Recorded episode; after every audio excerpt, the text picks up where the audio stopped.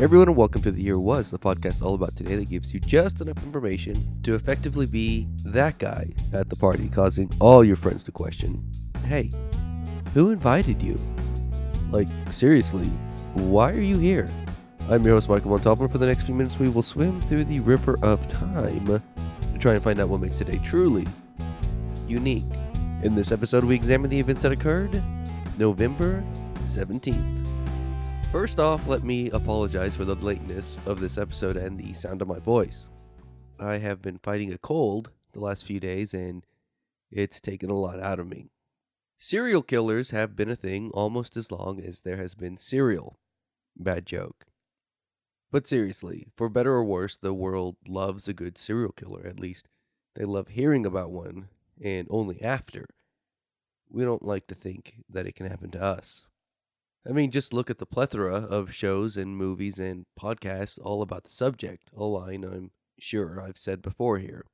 I mean, heck, even as I type this, I'm sitting in a room, the soft clicking of keys only interrupted by the sound of the Dexter theme song as the next episode begins. The subject of today's episode is H.H. H. Holmes, a man who predated the term serial killer, but was very much deserving of the title. So, spoilers aside, who was he? H. H. Holmes was born in 1861 with the name Herman Webster Mudgett in Gilmanton, New Hampshire, USA, to parents Levi Horton Mudgett and Theodate Page Price. By most accounts, Levi was an alcoholic who was known to rain down his wrath onto his children. The young Mudgett was bullied in school, but he was reportedly a very intelligent child it was also during this time that he took an interest in medicine and became fascinated by skeletons and death. Mudgett showcased his intellect by graduating high school at 16 and then entering the University of Michigan Medical School, where his fascination with death was taken to new heights. It was also there that Mudgett became Henry Howard Holmes.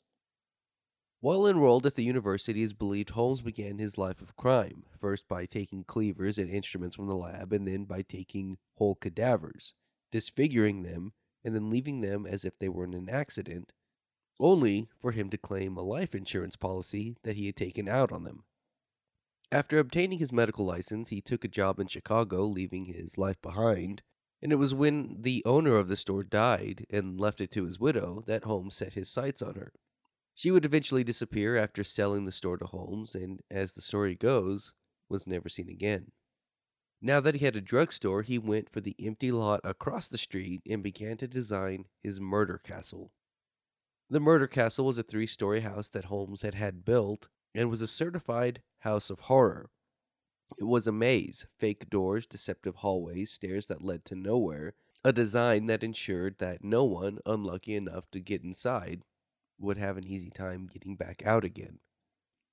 The castle also operated as a hotel, and a unique requirement for working or staying or having someone stay on the grounds was to have a life insurance policy, which Holmes was happy to pay the premiums for as long as he was named beneficiary. It goes without saying, but there were more than a few disappearances. And still, he was never caught. This was also the case for the World's Fair of Chicago. When it was announced that Chicago would host, Holmes saw it as an opportunity, and more deaths and murders followed. So, how does this extremely abridged retelling of H.H. H. Holmes' story end, you ask me? How does someone with the obvious intellect that Holmes had get caught? To answer that, let me ask you this Do you know how Al Capone was caught? Tax evasion. Do you know how the BTK killer was caught? He asked the police if they could trace him through a floppy disk, and then he sent them a floppy disk. The point here is that a seemingly minor, insignificant detail caused his own downfall. So after the World's Fair, Holmes decided it was time to get out of Dodge and pack up and left. But as people like him are wont to do, he could not give up his deceptive lifestyle. After leaving Chicago, Holmes traveled to Texas and set up shop stealing horses, then shipping them to St. Louis to sell and make a fortune. Only, in Texas, things are a bit stricter, and Holmes was arrested.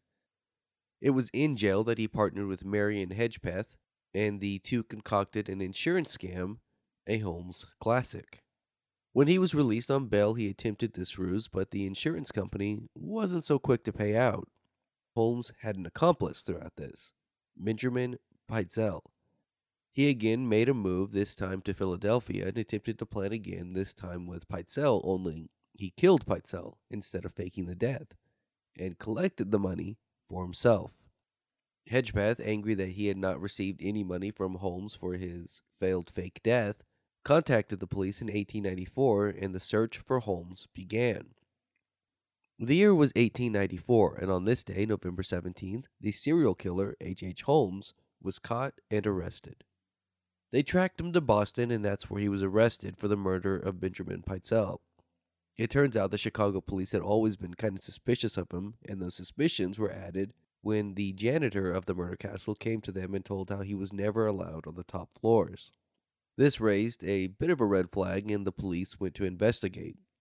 In their investigation, they put together how he selected and killed his victims, but the investigation was all brought to an end, at least murder castle wise, on August 19, 1895, when a fire burned down the building. Some might say that the fire was caused by mysterious circumstances. Some might say. He was taken to trial, and it was while on trial for the murder of Pitezel that Holmes would confess to killing in the murder castle. By his admission, he killed 30, although that number is disputed, as some of the people he named were still alive. Sometimes he would claim innocence, sometimes demonic possession by Satan, so no one really knew what to believe. He was found guilty, and on August 7, 1896, he was hung until he was dead at only age 35. His final words Take your time, don't bungle it. The number of Holmes's victims remains unknown. He admitted to 30, but some think it more likely it was slightly less at 27 or 28. Some, however, believe it could be as high as 200. Of those possible 200, Holmes had no discrimination. He would kill men, women, and children alike. The truth is, perhaps it's a number we will never really know. That's going to do it for us today. If you like this podcast and want to hear more, give us a rate and a review. That helps me out helps steer this in a direction that is hopefully good for all. If you're watching this on YouTube, you can find the Year Was audio version on your podcast app of choice. You can find me on social media and at YouTube at the Apple Cider Club. And as always, I want to thank the Tim Kreitz Band for our musical theme. And thank you for listening. We'll see you next time.